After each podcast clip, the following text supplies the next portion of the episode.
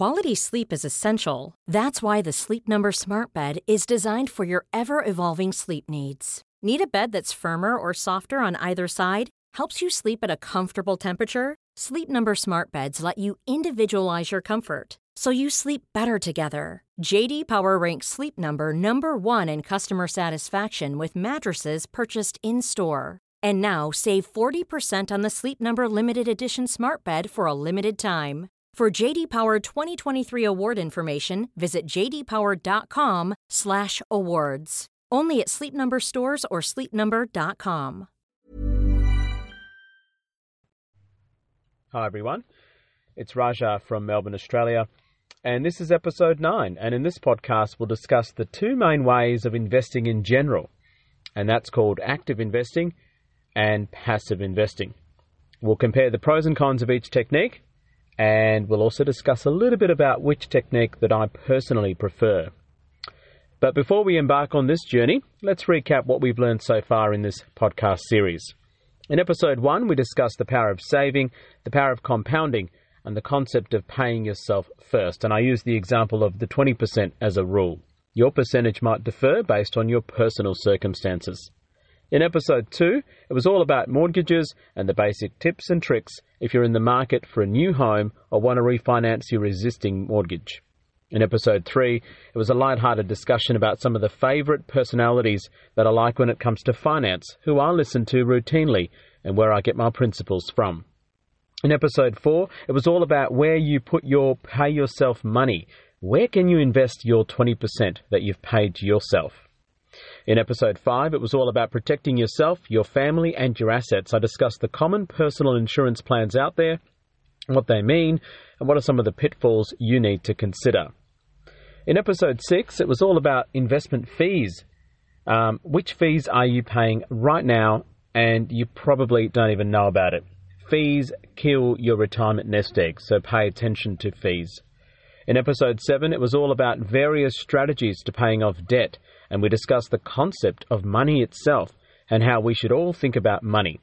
It'll change your perspective, I'm confident. In episode 8, it was all about the various budgeting strategies and why it's important to have a helicopter view of your budget. What does helicopter view mean? I talked to um, you about this concept, uh, particularly using an analogy uh, when it comes to medicine. So, active versus passive investing. What are the main differences? Well, let's talk a little bit about a passive investing strategy.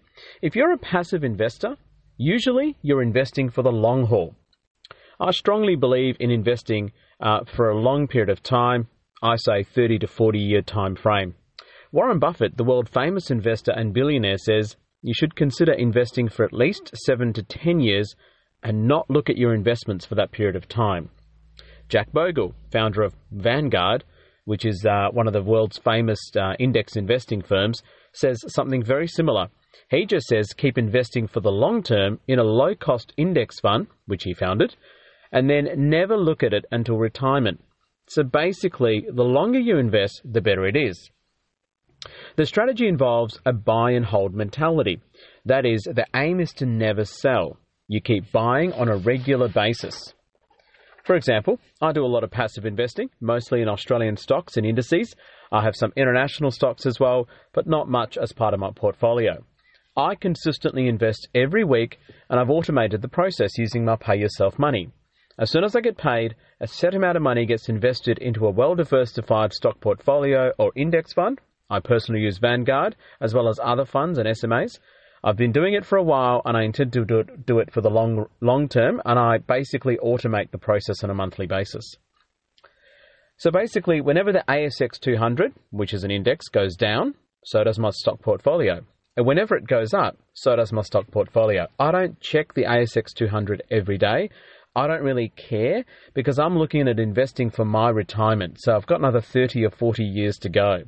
Actually, it would be good if the stock market just stays low for a long time and then rises because it'll be good for people like me because I tend to buy stocks on a regular basis, which means if it's really low, I would buy those stocks at a very, very low cost now with the hope that they rise in 30 or 40 years' time.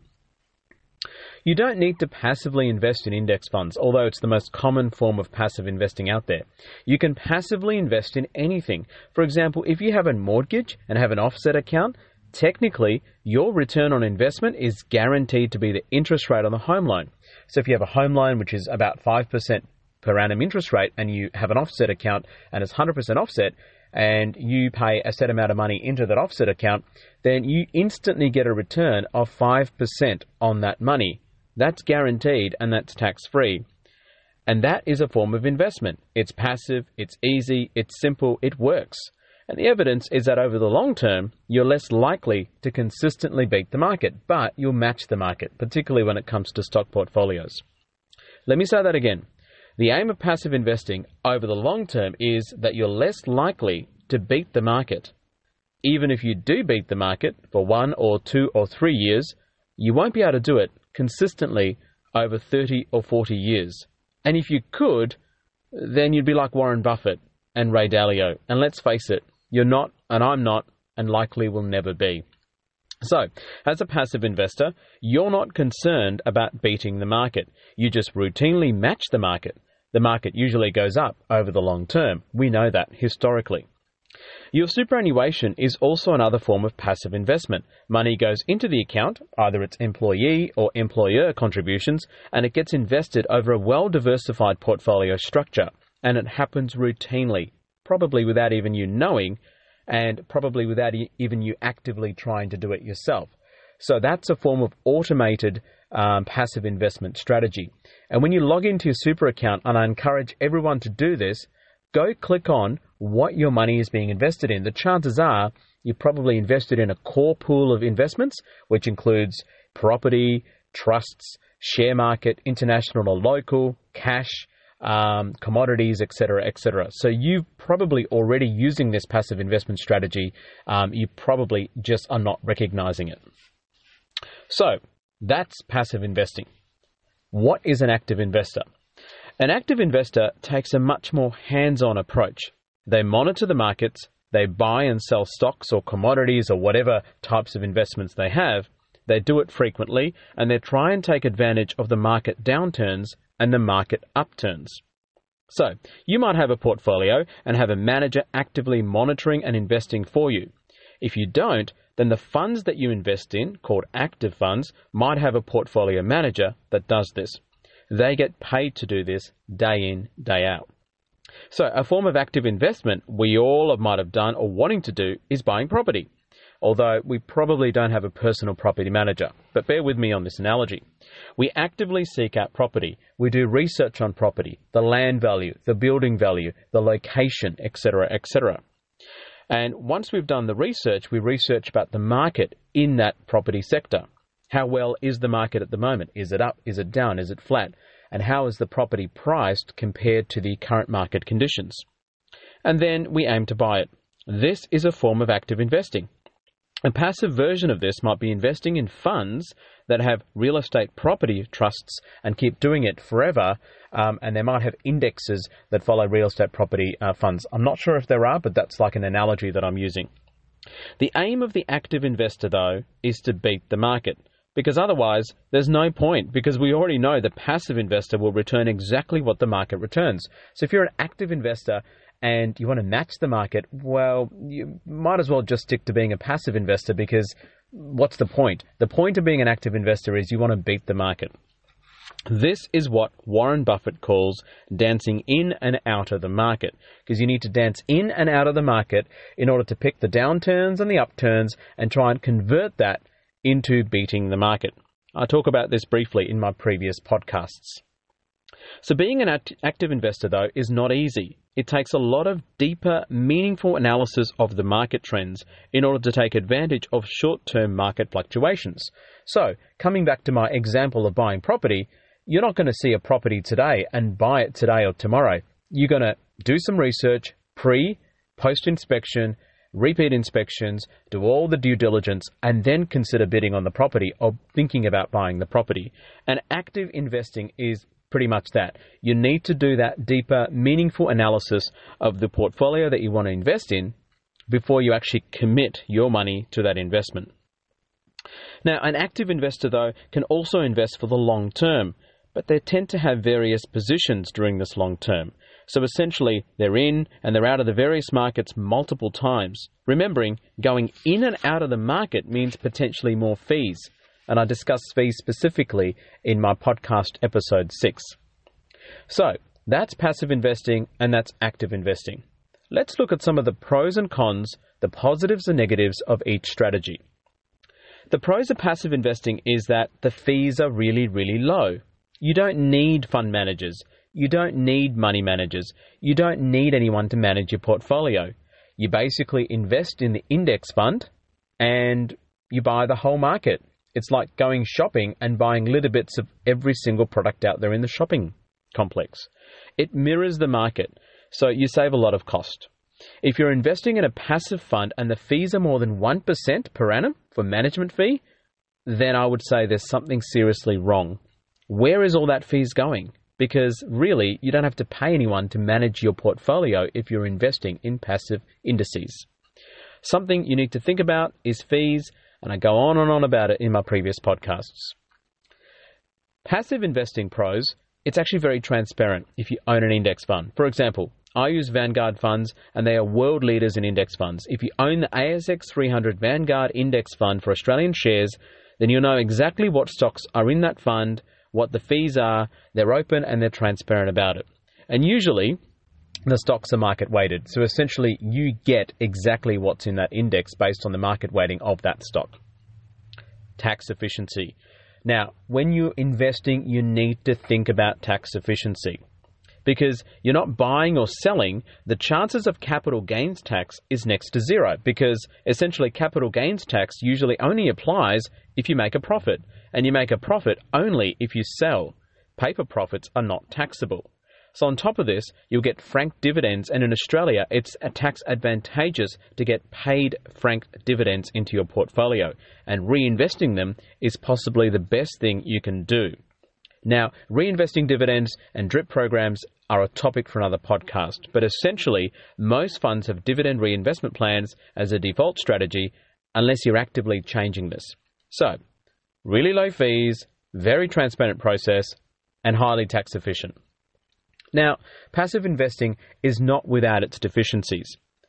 One of the deficiencies is you can't beat the market. Technically, you can never beat the market, and that's not really your intention, but it's a negativity of passive investing strategy.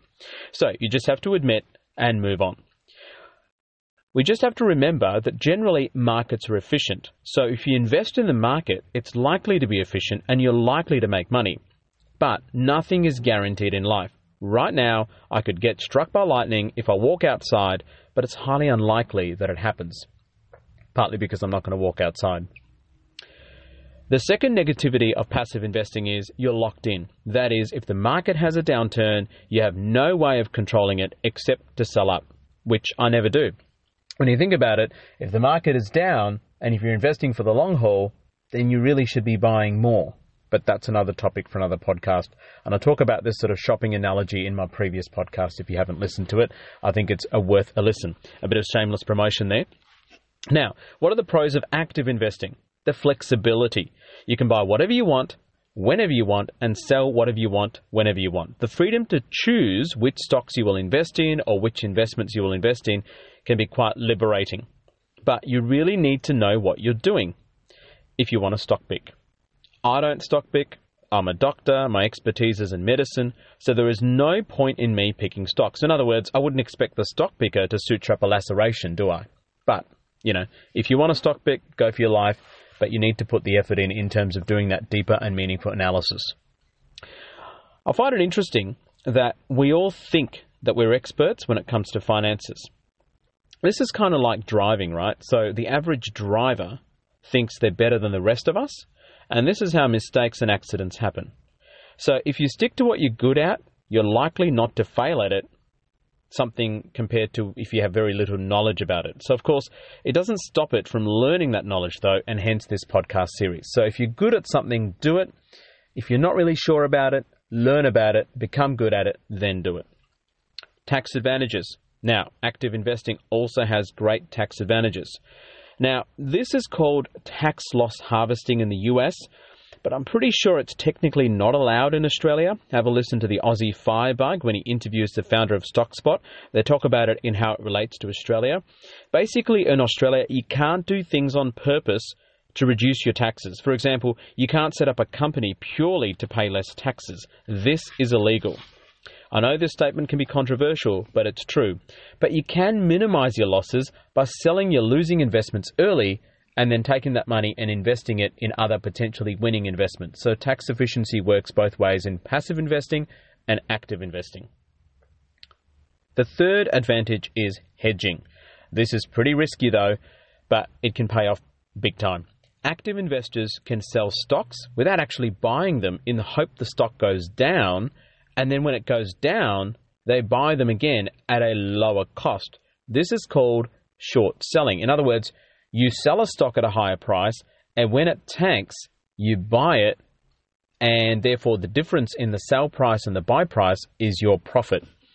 Now, it's a crazy risky idea for me, and I have and will not consider ever to short sell. The losses can be unlimited, um, but there can be huge gains if you know what you're doing because I don't speculate, I don't do this type of investment. For me, I really don't know much about short selling. But um, if you're into that sort of stuff, you might want to try that. But again, the losses and the gains can be unlimited, so it's a highly risky move. So, for example, one of the huge technology stocks in the US is Tesla. A lot of people talk about shorting Tesla, um, and you know, yeah, look, if uh, Tesla tanks uh, tomorrow, then uh, shorting might be a great, uh, great thing for you. You might make a lot of money out of it.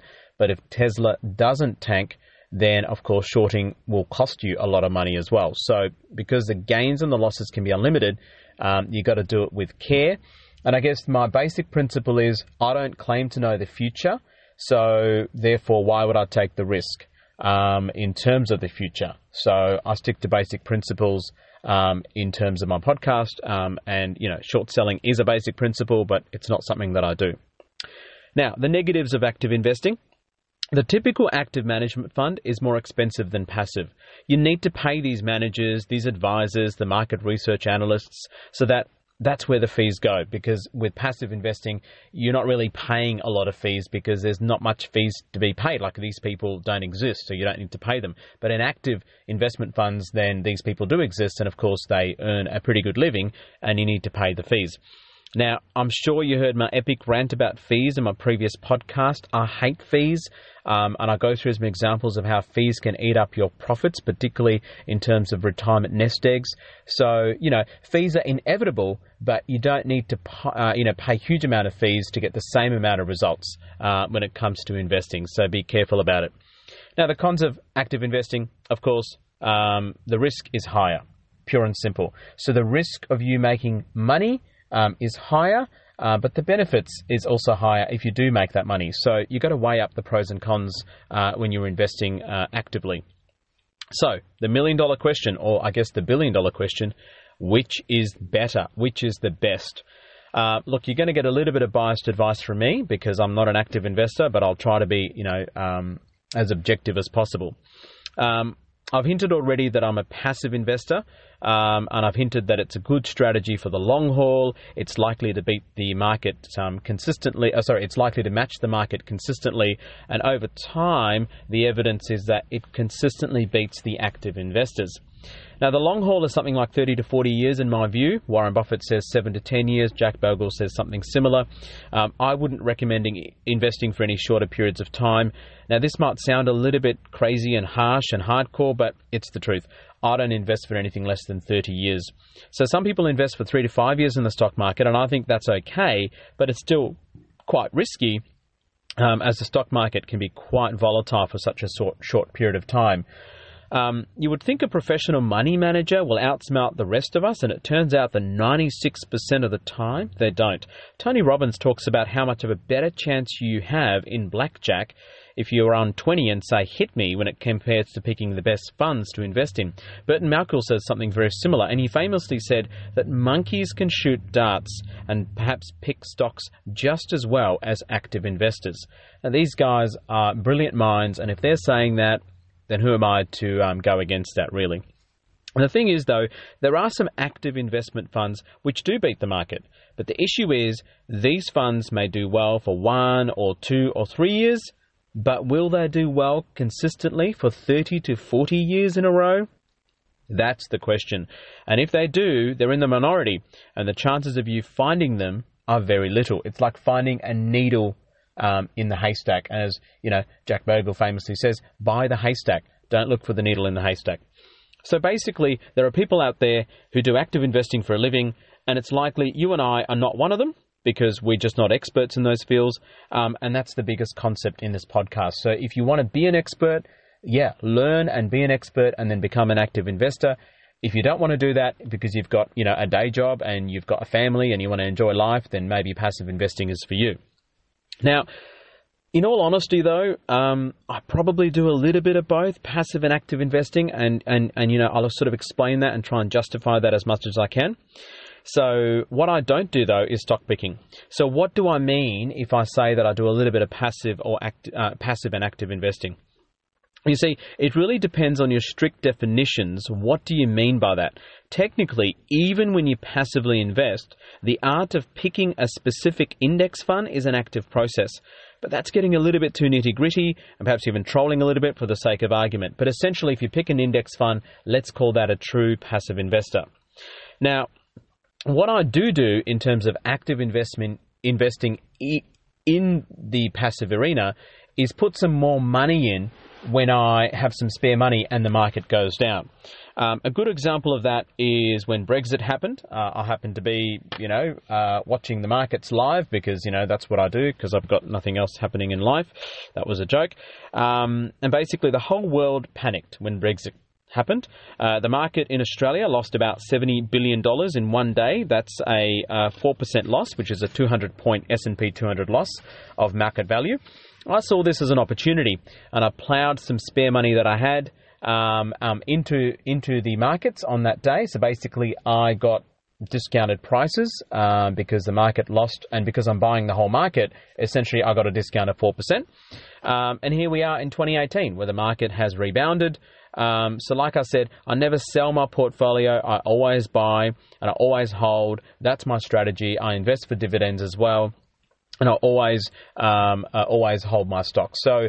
Uh, you can call that a little bit of active investing within the passive arena, but certainly I don't stock pick because I don't think that's a good idea. Now, before I finish up, um, I just want to instill one more data point for you to consider if you're not sure about which type of investing you want to do. Um, and I think this data point will potentially blow your mind. I think this is the icing on the cake when it comes to this podcast.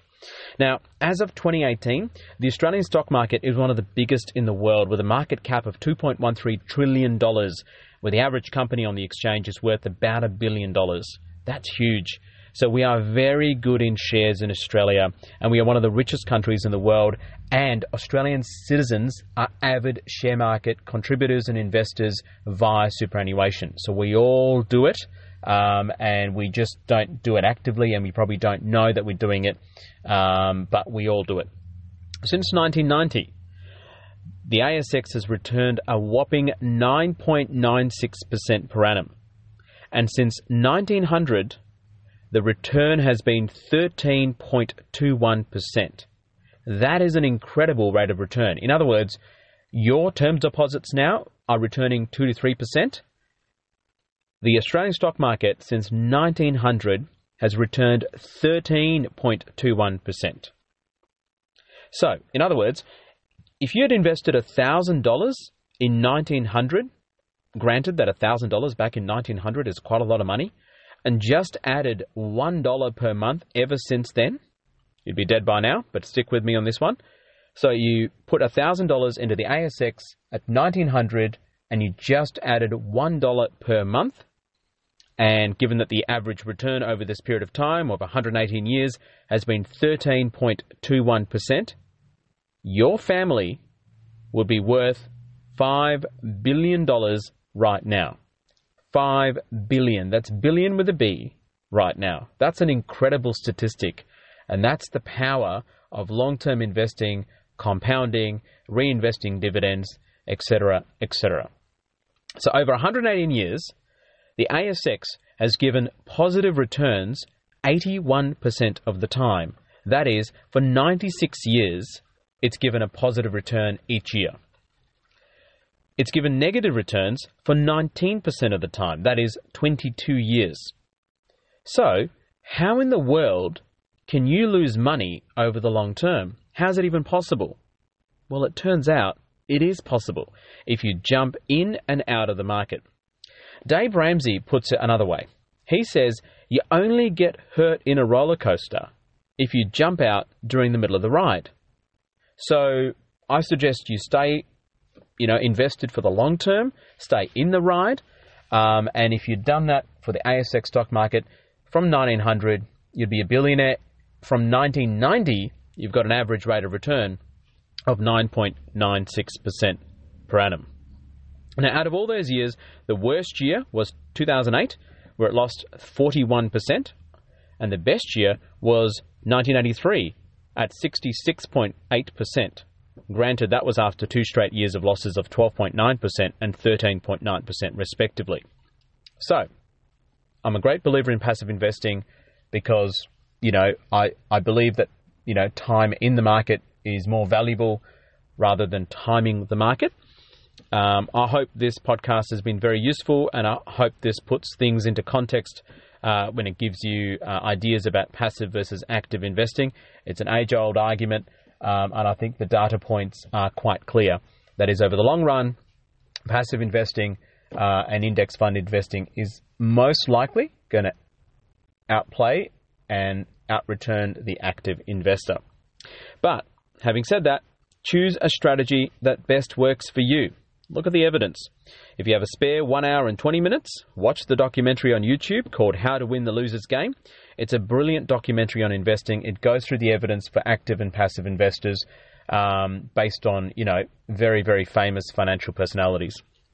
Now, that's it for another episode. Sorry, it's been a bit long for this one. Hope you've enjoyed this episode as much as I'm making it. If you have any questions, don't hesitate to comment on my podcasts. As always, it's all about financial education. Until next time, stay safe, take care, and pay yourself first. Thanks for listening. Mom deserves the best, and there's no better place to shop for Mother's Day than Whole Foods Market. They're your destination for unbeatable savings, from premium gifts to show-stopping flowers and irresistible desserts. Start by saving 33% with Prime on all body care and candles. Then get a 15-stem bunch of tulips for just $9.99 each with Prime. Round out Mom's menu with festive rosé, irresistible berry chantilly cake, and more special treats. Come celebrate Mother's Day at Whole Foods Market.